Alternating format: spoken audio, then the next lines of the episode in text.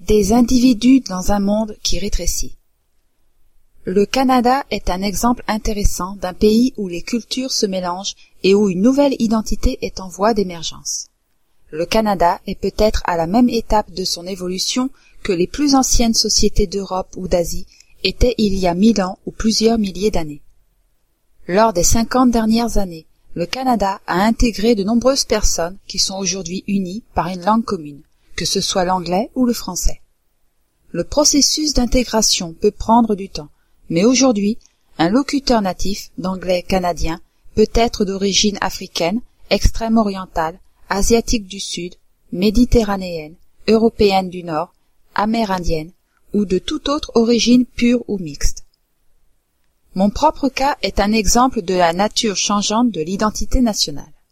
Mes parents sont nés dans une communauté juive germanophone de l'Empire austro-hongrois, dans une région qui plus tard est devenue la Tchécoslovaquie puis la République tchèque. Mes parents ont émigré en Suède en 1939. Je suis né en 1945 en Suède et ma famille a émigré à Montréal en 1951. Mon identité nationale est canadien, plus précisément canadien anglophone.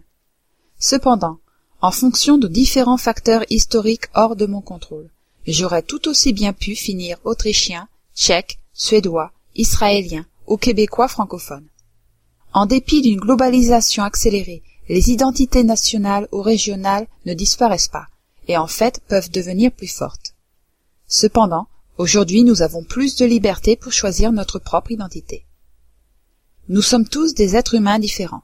Nous pouvons partager des identités différentes et comprendre des cultures différentes. Nous sommes marqués par notre culture d'origine, mais c'est un accident de l'histoire.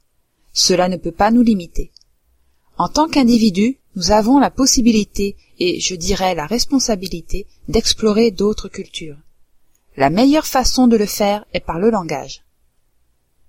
L'élève est conditionné à confondre l'enseignement avec l'apprentissage, les bonnes notes avec l'éducation, un diplôme avec des compétences.